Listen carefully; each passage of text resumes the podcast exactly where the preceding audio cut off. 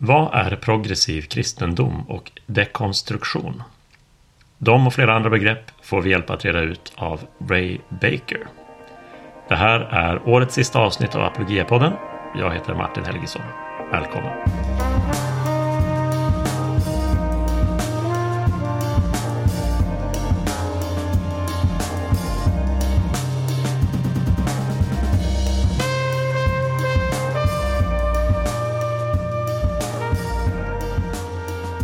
Ja, vad är egentligen progressiv kristendom och hur ska vi förstå trenden med dekonstruktion? Alltså när kända kristna profiler och även vanliga kristna gör upp med sin så kallade naiva barndomstro och kanske lämnar den helt och hållet eller reviderar viktiga grundstenar i den.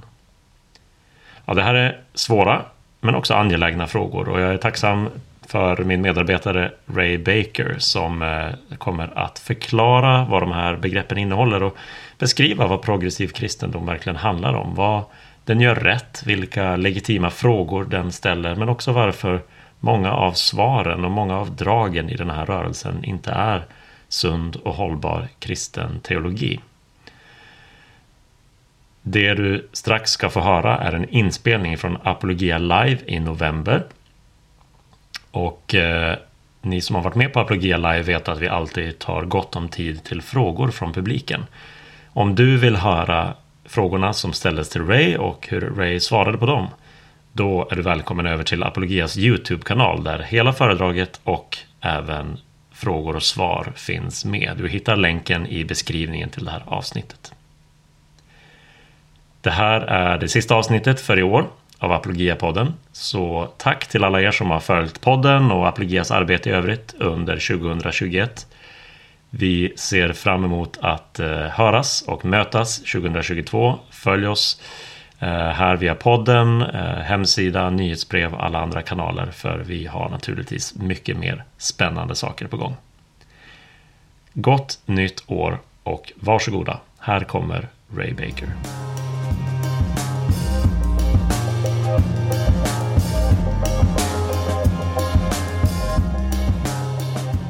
Ikväll ska vi prata om progressiv kristendom. Jag är född och uppvuxen i ett litet amerikanskt samhälle med ungefär 2000 invånare. Och mina föräldrar, som inte var troende när jag var liten, kom från arbetarklassbakgrund. Ingen i släkten hade någonsin läst på universitet. Sen när både mina föräldrar kom till tro som vuxna så började familjen gå i kyrkan. Men det var inte vilken kyrka som helst, utan det var en extrem fundamentalistisk församling av ett slag som tack och lov inte ens finns i Sverige. Men den måste vara slätrakade och var korthåriga, medan kvinnor skulle gå i klänning eller kjol och inte fick sminka sig. Och det var King James Only för hela slanten. Och Billy Graham var alldeles för liberal. Människor som talade tungor hade demoner i sig och man ansåg att katolska kyrkan var världens största sekt. Och där kom jag själv till tro och lät döpa mig. Nu, antiintellektualism var förhärskande i detta sammanhang. Och man var misstänksam mot alla som kunde få för sig att läsa på universitetet. En kliché som man ofta hörde var God said it, I believe it, that settles it. Och det användes för att rättfärdiga de mest bokstavliga och förnuftsstridiga bibeltolkningarna. Som 17-åring så hoppade jag över det sista året i high school och började läsa teologi på ett fundamentalistiskt kristet college som hade grundats ett par år tidigare av Jerry Falwell, en känd och kontroversiell tv-predikant. Och under den amerikanska presidentvalskampanjen 1980 startade Jerry Falwell The Moral Majority, vars syfte var att mobilisera värdekonservativa kristna att rösta på republikanernas presidentkandidat Ronald Reagan. Och det var början till den kristna högern, så som vi känner till den idag. Samtidigt pratades jag personligen med Bibelns sexualetik. varför måste man vänta med sex tills man gifter sig med en, och då med en människa av motsatt kön? Borde det inte räcka med att två personer bara älskar varandra, eller att man inte gör någon annan människa illa? Och på den tiden fanns det också en ungdomspastor i min församling som jag respekterade väldigt mycket. Han hade betytt mycket för mig och min egen andliga utveckling. Men en dag avslöjades det att han hade vänstrat med en tjej i ungdomsgruppen som var i samma ålder som hans egna barn. Och gång på gång kunde han stå där framför församlingen med gråt i halsen och bekänna sina synder och be sin fru och oss församlingsmedlemmar om förlåtelse. Men det slutade ändå med att han lämnade sin fru och sina barn och för att bli ihop med den här tjejen. Och jag tänkte att om det är nu det som det betyder att vara kristen, att man måste lämna hjärnan i garderoben när man kommer till kyrkan, vara en slags hycklare och ha en viss politisk hållning, då vill jag inte ha med det att göra överhuvudtaget, tänkte jag. Och så jag började ifrågasätta allting. Jag började tvivla. Många människor som växer upp i ett kristet hem och i en kristen församling går igenom en period där man tvivlar och ifrågasätter den tro som man har vuxit upp med. Och det är en ganska naturlig del av den andliga mognadsprocessen. Men under senare år har det dock blivit lite trendigt att prata om att man dekonstruerar sin tro. Och jag har ett par saker att säga om det här. För det första, att kalla den här processen för dekonstruktion är både förvirrande och förvirrat. Dekonstruktion är ett vedertaget begrepp inom filosofin som först utvecklades av den franska filosofen Jacques Derrida och andra poststrukturalister. Och det är en arbetsmetod där man granskar en text eller ett fenomen i samhället och frågar vem som manipulerar eller utövar makt över vem och i vilket ideologiskt eller politiskt syfte. Och för det andra, när människor pratar om att dekonstruera sin tro så brukar de mena att det är precis samma sak som att tvivla. Det är någon slags fancy word bara för att beskriva det som vi i alla tider har kallat tvivel. Nu, när man dekonstruerar sin tro så börjar man att landa i något av tre alternativ. I mitt eget fall upptäckte jag apologetik ungefär vid den här tiden. Och jag lärde mig att det fanns förnuftiga skäl för kristen tro. Även om min tro inte ser ut idag så som det gjorde när jag var 18 år. Å andra sidan kan man förkasta kristen tro helt och hållet. Överge den kristna tron som man kanske har vuxit upp med. Man identifierar sig inte längre som kristen och bara fortsätter att leva livet så gott man kan. Och kanske ett bra exempel på det här är Joshua Harris som var sinnebilden av den amerikanska Christian Purity Culture på 1990-talet som för några år sedan tog avstånd från alla sina böcker och lämnade den kristna tron.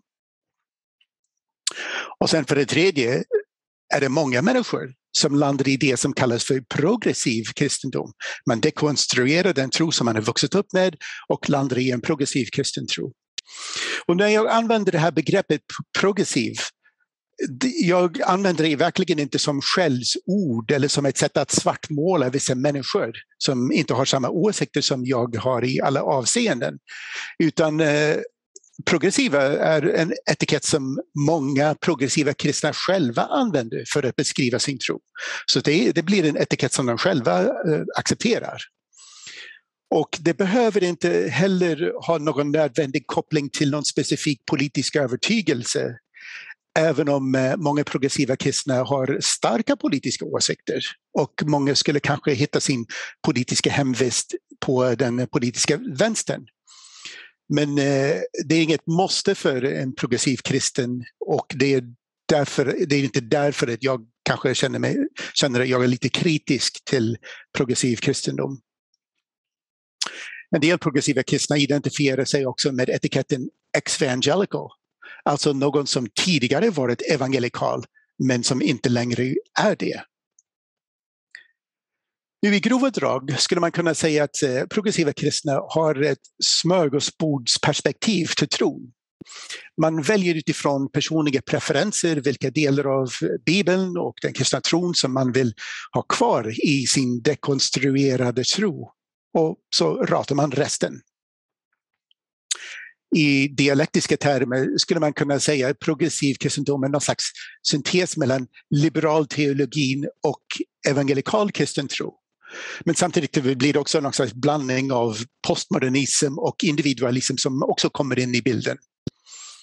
Och eftersom progressiv kristendom är väldigt postmodern och individualistisk så finns det ingen bestämd eller central organisation eller uppsättning lärosatser som man måste tro på.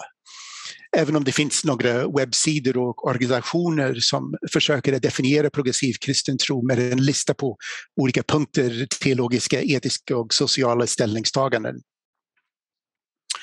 Några kända representanter för progressiv kristen tro inkluderar Richard Rohr, Nadia Bolz-Weber, Brian McLaren, Shane Claiborne, Rachel Held Evans och många fler. Jag tror att alla dessa kristna profiler gärna skulle acceptera etiketten progressiv.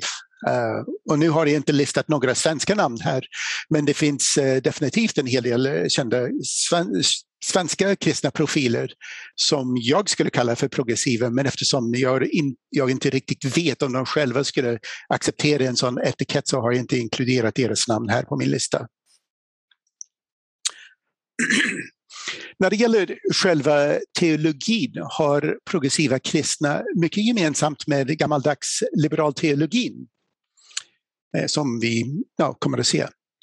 Men den stora skillnaden är vilken världsåskådning som ligger som grund eller bas för liberal teologin respektive progressiv kristendom. Gamla liberalteologer bygger sin tro mest på deism och naturalism.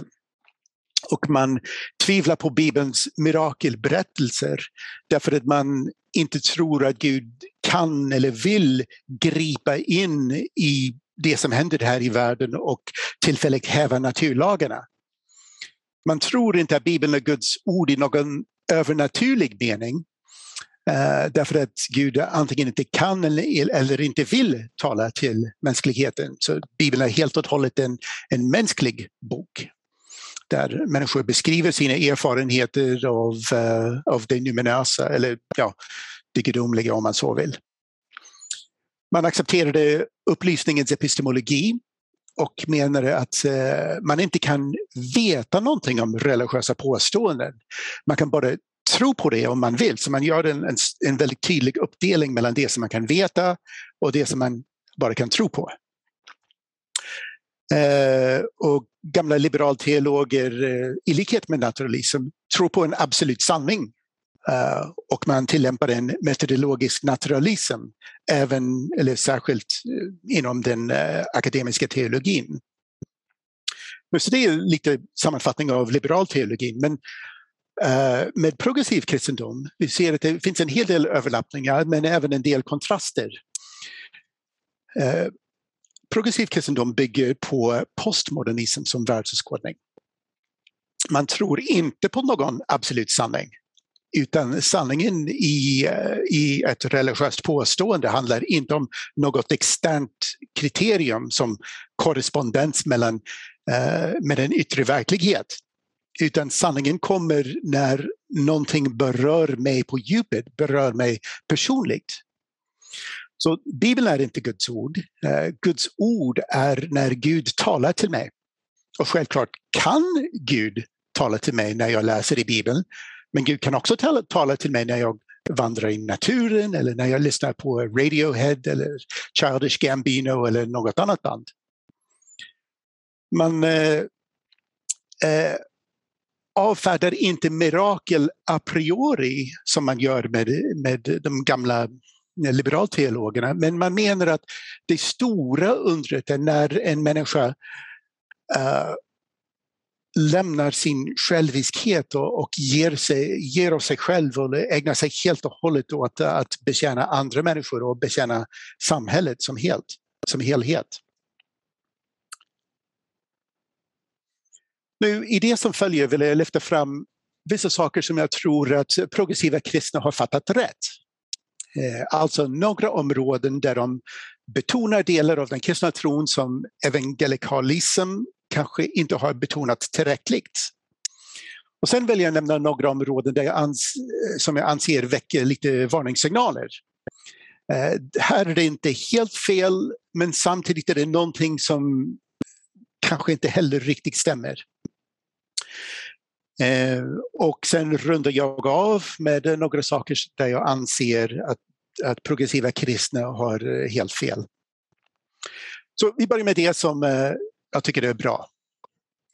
För det första, många progressiva kristna betonar just Jesus i centrum.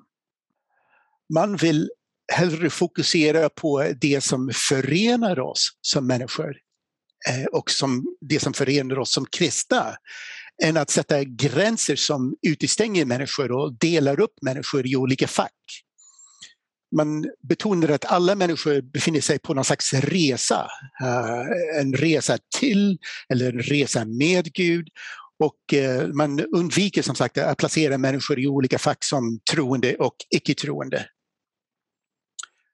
För det andra så anser jag att många progressiva kristna har en riktig nöd för att nå människor med evangeliet.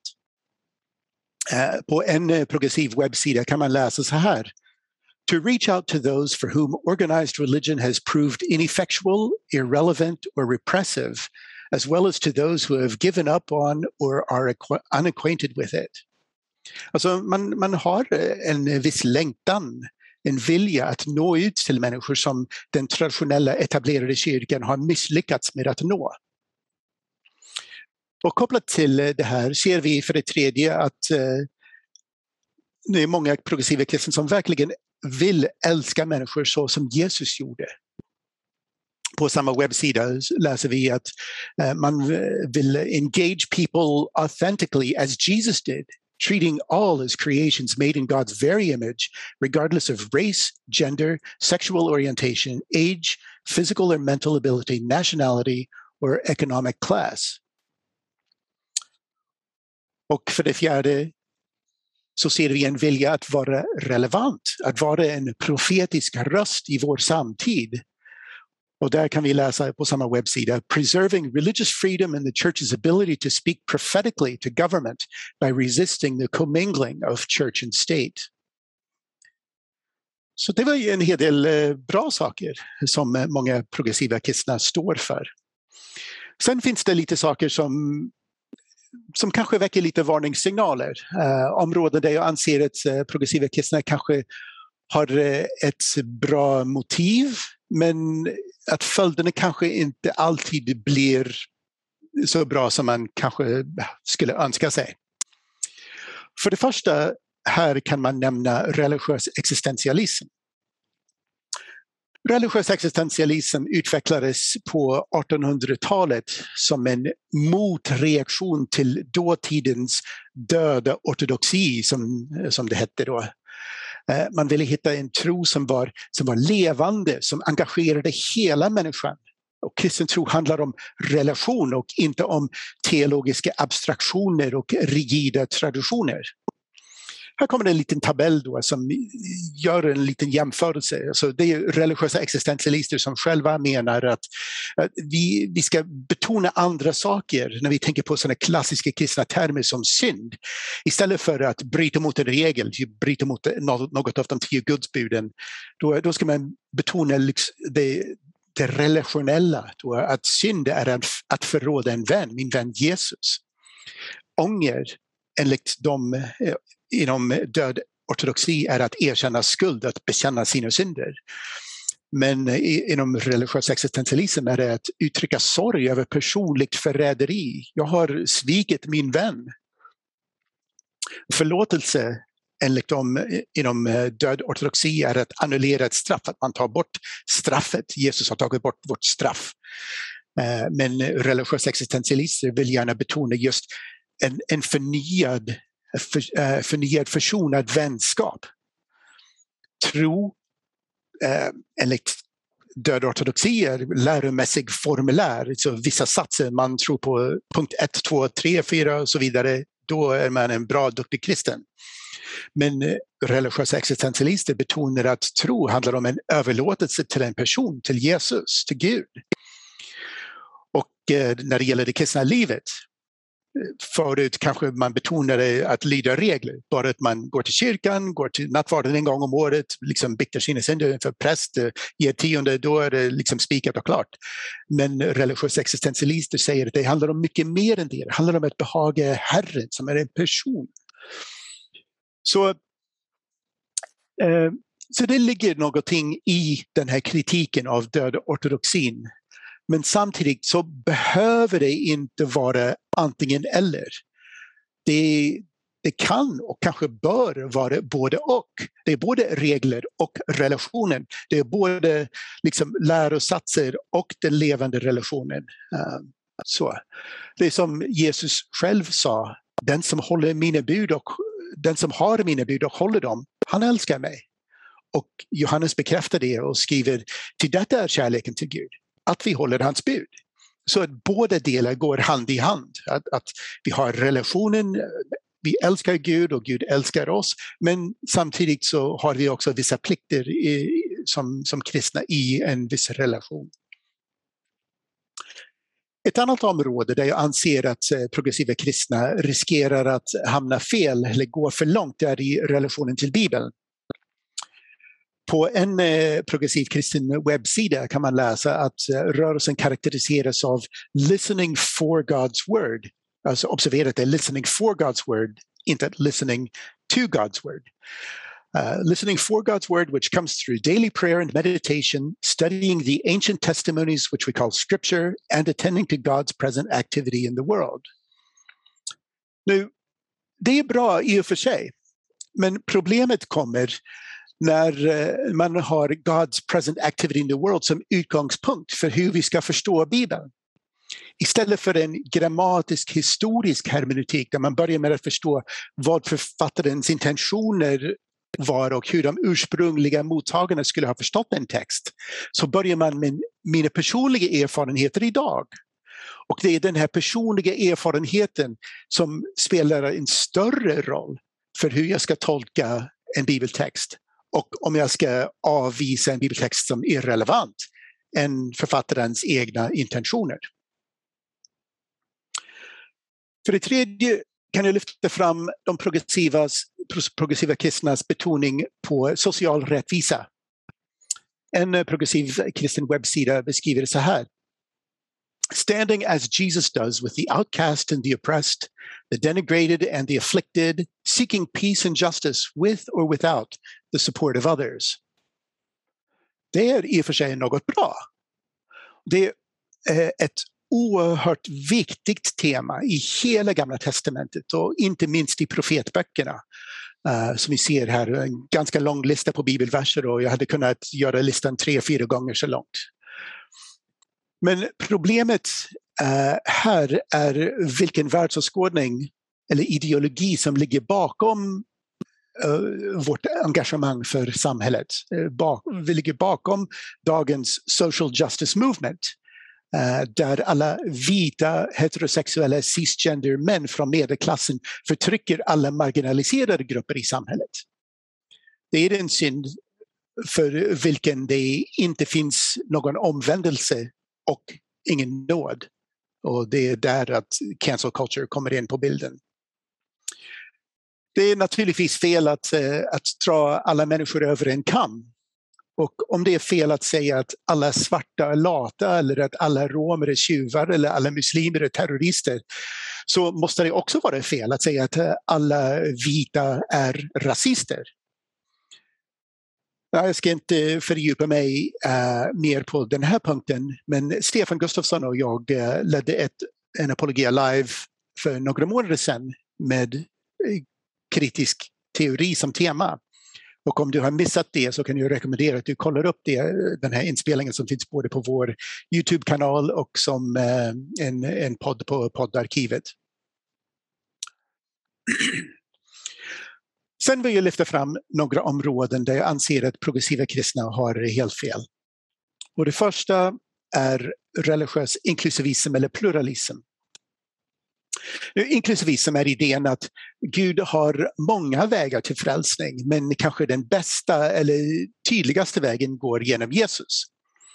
Och religiös pluralism menar att alla religioner är lika giltiga vägar och sätt att möta Gud eller det gudomliga eller den yttersta verkligheten.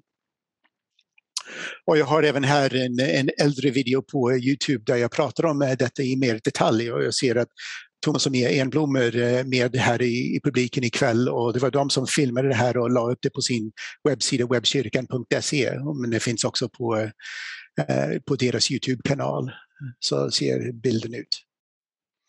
Så om du söker på mitt namn och kristendom och andra religioner så heter det det. På en webbsida där progressiva kristna beskriver sin tro står det så här: walking fully in the path of Jesus without denying the legitimacy of other paths that God may provide for humanity. Alltså inklusivism och pluralism behöver inte nödvändigtvis leda till universalism. Idén att alla människor förr eller senare kommer att bli frälsta. Men det är trots allt ett återkommande tema bland många progressiva kristna. Och samma webbsida förklarar: basing our lives on the faith that in Christ all things are made new and that we and all people are loved beyond our wildest imaginations for eternity. Nu, jag kommer inte att ta tid här att förklara varför jag anser att religiös pluralism och universalism är fel. Jag har en annan video på Apologias YouTube-kanal där jag förklarar varför jag inte är universalist. Och bilden ser ut så där. Det är fel text där under varför jag inte är universalist. Nu, ett annat stort problem med mycket progressiv kristendom är tendensen att omdefiniera viktiga teologiska begrepp och viktiga delar av den kristna teologin. Mycket av det härstammar från en progressiv bibelsyn. Richard Rohr till exempel föreslår att vi jämför Bibeln med någon människa som vi verkligen respekterar och ser upp till. Och om Bibeln inte är lika god som just den här människan som vi ser upp till, då ska vi vara misstänksamma mot Bibeln. Eller åtminstone mot vår förståelse av Bibeln. Så vi ser för det första att många progressiva kristna har en gudsbild som skiljer sig från klassisk kristen teism. Och det är någonting som man kan kalla för panenteism. Observera att det är inte panteism utan panenteism. Panteism är idén att allting är Gud eller gudomligt, även det fysiska universum. Där det inte finns någon distinktion mellan skapare och skapelse. Panenteism däremot, som en del progressiva kristna tror på, är en slags syntes mellan panteism där Gud omfattar hela universum och kristenteism där Gud transcenderar universum. Så en progressiv webbsida beskriver det så här: celebrating the God whose spirit pervades and whose glory is reflected in all of God's creation, including the earth and its ecosystems, the secular and the sacred and the secular, the Christian and non-Christian, the human and non-human.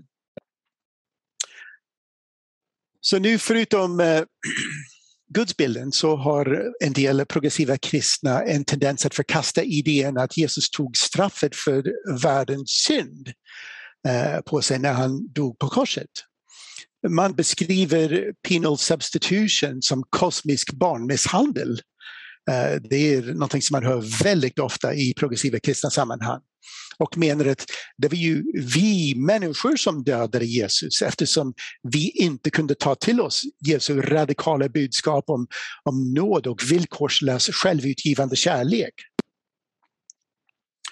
Richard Rohr säger att Jesu våldsamma död strider mot Jesu eget budskap. Han säger att antingen så älskar Gud oss så att vi inte behöver någon försoning, eller så står vi i behov av försoning, men att Gud inte älskar oss. Och det är väldigt tydligt vilken sida han står på. Han liksom satte allt på Gud älskar oss, alltså behöver vi ingen försoning. Andra delar av den kristna teologin som många kristna, progressiva kristna omtolkar inkluderar definitionen av helvetet. Som sagt, en del är universalister, men även bland de som kanske inte tar tydlig ställning för universalismen så finns en viss tendens att omdefiniera helvetet som någonting immanent.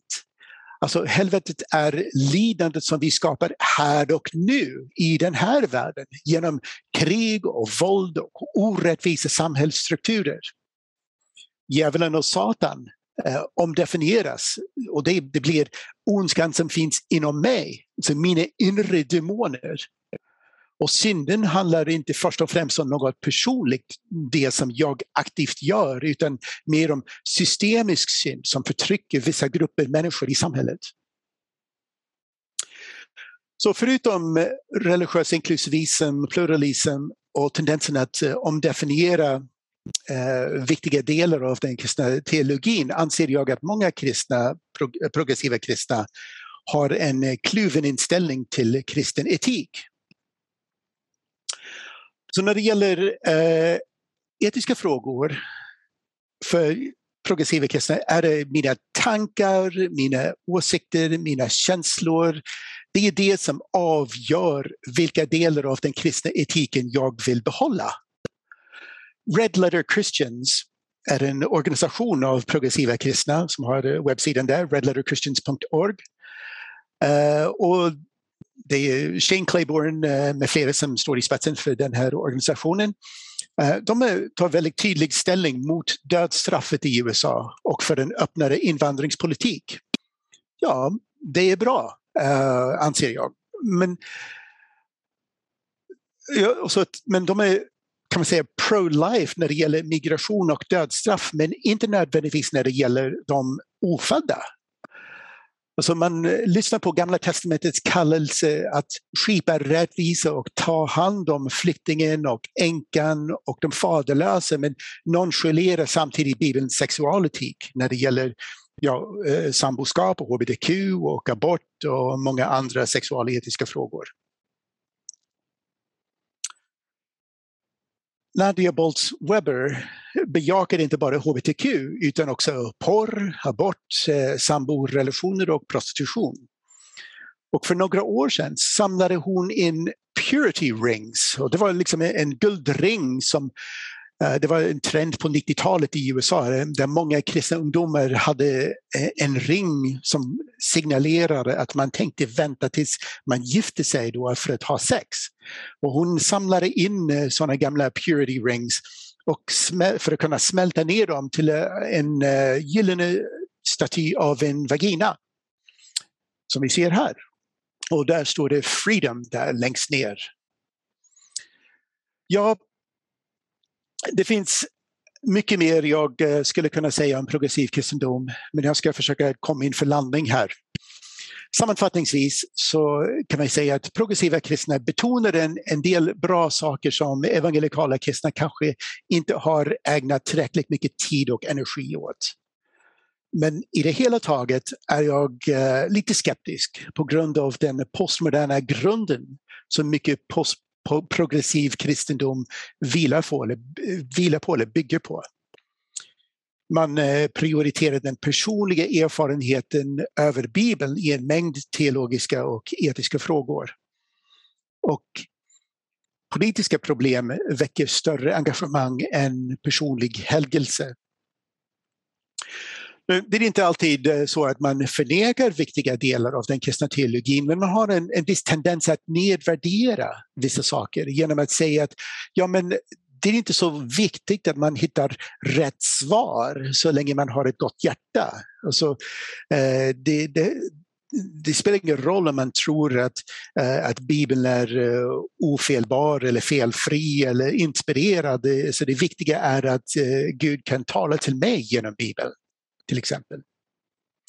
Så jag förstår att progressiva kristna har en längtan att sänka tröskeln så att fler människor kan upptäcka tron på Jesus.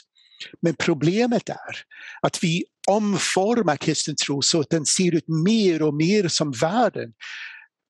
Och då samtidigt så kommunicerar vi för världen att kristen tro inte behövs.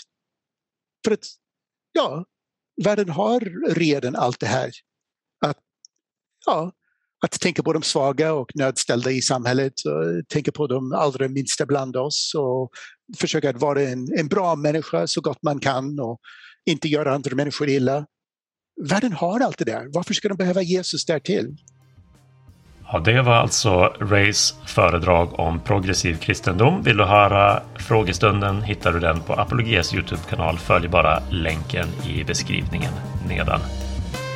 Återigen, tack för i år. Vi önskar er ett riktigt gott nytt år och vi hörs i